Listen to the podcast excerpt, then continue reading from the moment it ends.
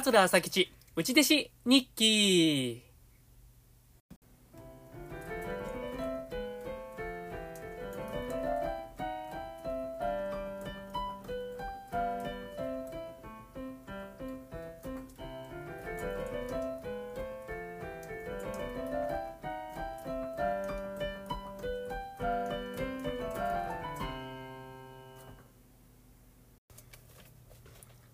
はい、ありがとうございます。桂朝吉です。桂朝吉内弟子日記のお時間です。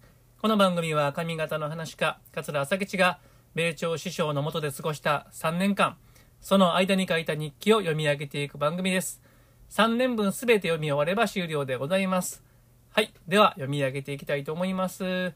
えー今日がですね、第81回ですね。2月の28日分から読み上げていきます。これが平成7年。1995年の2月の28日です。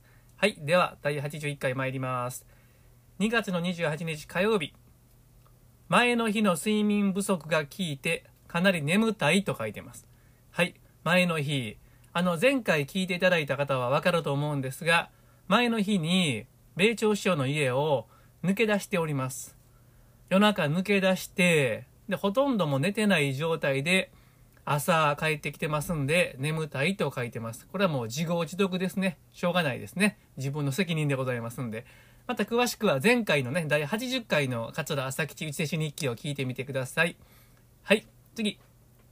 3月の1日、水曜日。吉屋が来た。小米師匠も来はった。はい。前にも一度吉屋が来たって日記に書いてたことがあったんですが、多分その日は挨拶程度やったんですがね。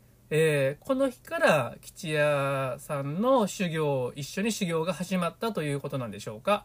はい。えー、小稲師匠も来はったと。はい。小稲師匠はもう焼酎飲みに来てはったんでね。はい。はい。米朝師匠の一言ございます。米朝師匠の一言。参ります。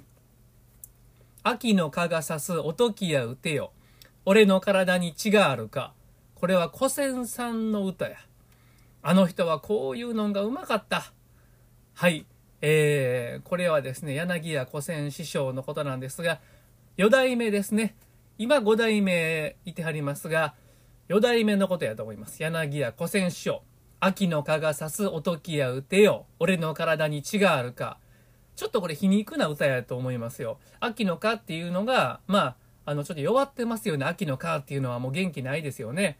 それが自分の体に止まってると。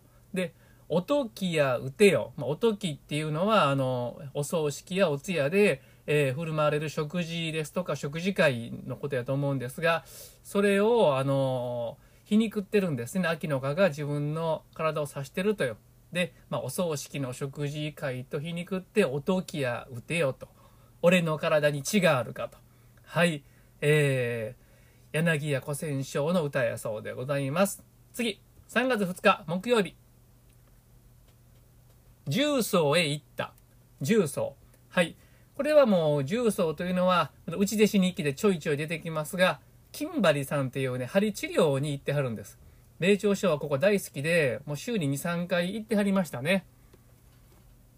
先代の文化師匠のお姉さんがやってはったんですが、もう米朝師はもう大好きでね、えー週に2、3回通ってはりました重曹の金針に行ったと。次、3月3日金曜日、高槻現代劇場で一問会。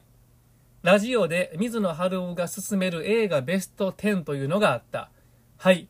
えー、まあ、米朝師匠、車の中でラジオをつけてくれってよう言うてはったんですが、それで流れとったんですがね、えー、水野晴夫が勧める映画ベスト10、なぜか書き留めてますんで、ちょっと読み上げていきたいと思います。えー、風と共に去りぬ、旅路の果て、地獄の黙示録、ローマの休日、第三の男、市民権、才覚一大女、禁じられた遊びやそうでございます。はい。えー、次。3月4日、土曜日。奥さんが高槻現代劇場で公演。俺が来るまで送ったと書いてます。2日連続高槻現代劇場ですね。はい。3日が米朝一門会で4日が奥さんの公演というわけでございますね。えー、両方とも私が運転しております。すごく頑張ってますね。役に立ってますね。はい。頑張っております。次、3月3日、日曜日。三和商店街で犬の目をやった。自分で考えた枕を振るのは2回目やけど、6箇所笑うところをこしらえたけど、3箇所しか受けへんかった。はい。犬の目は前半もう一つ反応が悪かったが、後半なんとか笑い声と呼べるものが何回かあった。団長兄さんは合上球と河野池の犬をやりはったが、赤ちゃんに邪魔されてほとんど受けへんかった。まあ、この日はやりにくいお客さんということは間違いない。俺が一番マシやったと思うって、まあ、好きなこと書いてますけど、もう日記なんですいません。お許しください。はい、好き勝手なこと書いてます。はい、この日は米朝師匠の一言ございます。米朝師匠の一言。三馬商店街は昔、寄せがあったんや。漫才中心のもんやけど、半年ぐらいしか続かんかった。5代目の方が、春団治さん、かっこ、2代目より、ちょっと先輩やけど、春団治さんの方が客を読んだんで、5代目をもう一つ立てへんかったんや。それで2人が仲が悪かった。円と師匠ははっきり言うたで、地方行って諸角で客が呼べるか、春団治やから来るんや、みたいなことを言うとったと書いてます。えー5代目の方が春団治さん、かっこ2代目よりちょっと先輩だけど、春団治さんの方が客を読んだんで、5代目をもう一つ立てへんかったっていうことなんですが、まあ、あのー、5代目というのは5代目諸角師匠ですね。はい。春団治さんっていうのは、米朝師匠は3代目らしに、あの、2代目のことは春団治さんっていうふうに言うてはったんで、ちょっとぽっちゃりした師匠やったんですが、えー、まあ、代目諸角師匠よりも2代目春団治さんの方が、まあ、人気があったんですかね。えー、それで、えー、諸角師匠のことをあんまり立てなかったと春団治師匠が。で、2人が仲が悪かったというふうなことを言うてはりますね。はい。次。3月6日、月曜日。中国自動車道の下見に行った。西宮ナジオを越えると空いてると。はい。これ僕たまにね、やってました。初めて行く場所ってほんまに怖かったんで、ちょっと奥さんに言って、下見に行ってきますって言って、もう先に行っとくんですね。はい。で、高速に入る手前ぐらいで、えー、帰ってくるような感じやったんですが、あの、入り口っていうのが僕すごく苦手で、高速入るところを下見に行ってましたね。もうどんだけ運転苦手やねんという感じですが。はい、次。3月7日。火曜日、姫路市民会館まで1時間30分ほどで行けた。帰りは1時間で帰れた。はい。ですからまあ、前の日に下見に行ってんのは、姫路市民会館に行くために、中国自動車道を使うので下見に行っとったんでしょうね。はい。あの、順調に行ってますよね。1時間半で着いたんですからね。はい、次。3月8日水曜日。森の宮の青少年文化ホールでチャリティーの会 ABC ワイドが取材に来たと書いてます。追伸。三子師匠の桃太郎をよう受けてはった。もうね。寝たか？寝たか？もうね。なんで寝へんねん。お父ちゃんがやかましいから寝られへんねんのところよう受けてはったと書いてます。はい。これはね桃太郎のこのくすぐり三師匠が考えはったんですねこれやっぱり。これ今みんな多分言うと思うんですよ。ねもうね、もうね、寝たか？なんで寝えへんねん？お父ちゃんがやかましいさか寝られへんっていうよう受けるくすぐりなんですが、これはもともと古典には多分なかったと思うんですけど、三師匠が入れはったんですね。さすがでございます。僕も使わせていただいてます。はい。次。3月の9日木曜日。東灘区の神戸高校へ行った。ボランティアで米朝一問会と。追伸その日の晩団長兄さんも来てだいぶ飲んだ、えー、珍しく熱燗で飲んではった。3人で一升瓶が開いた。はい。えー、3人というのは僕も入ってますね。米朝師匠と団長兄さんと僕で一升瓶が開いたそうです。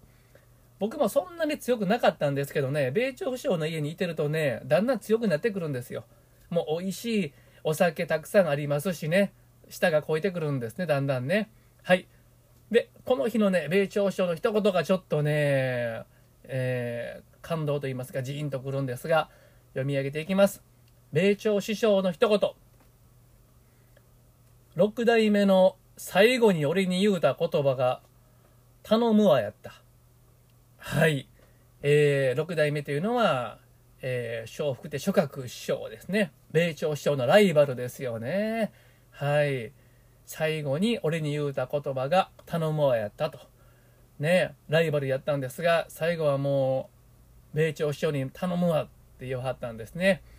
まあもうこの時代の師匠方というのはもう、本当にすごいと思いますよ。もう志が違いますからね、やっぱり全然。その我々ではもう計り知れないですよ。今でこそ繁盛亭があって、気楽感があってね、もう話し家も250人以上いてますが、ねえ、当時はもう滅びかかってたっていう状態で、なんとか残そうという、やっぱりその師匠方の気持ちで、ね、今があるんやと思います。本当にもう、何とも言えない気持ちになりますね。はい。米朝師匠も飲んでる時によくね、諸閣師匠のことは言うてはりました。もうお互いライバルと思ってたんでしょうね。でも最後は、諸閣師匠は頼むわって米朝師匠におっしゃったというね。はい。はい、まだありますね、米朝師匠の一言。流暢が雑魚場のマッサージうまい言うとった。はい。えー、まだありますよ。米朝師匠の一言まだございます。春団治は三代にわたってイカケアを教えたことになる。これが僕ちょっとよくわからないんですけども、三代にわたってイカケアを教えたことになるっていう、どういうことなんでしょうか。ちょっとこれ僕ね、わからないんで、また長田貞夫先生にでもちょっと聞いてみたいと思います。おそらく正解をね、教えてくれると思います。はい。まだございます。米朝首相の一言。マッサージのうまいやつは勘もええねん。はい、らしいです。えー、あ、まだあります。この米朝首相の一言もね、なかなかちょっと、どういうんですか、印象に残ってます。はい。わしは落語には限界があると思う。しかしわしはもっと客を弱して、その限界に近づいて、落語をもっともっと点々点という猛襲があんねん。猛襲というのはあんまりええ言葉やないけど。はい。猛襲っていうことは多分この当時は僕知らなかったんやと思います。で、すぐにあの辞書で調べて、今漢字で書いてますからね、日記に。はい、妄執、妄想の妄に執念の執で妄執。あんまりええ言葉へないんやそうでございますが、えー、とにかく米朝首相は落語には限界があると思う。しかし、その、もっと客を弱してのその限界に近づきたいという米朝首相の妄執があったそうですよ。ねえ。いやー、ということでございます。はい、最後まで聞いていただいてありがとうございました。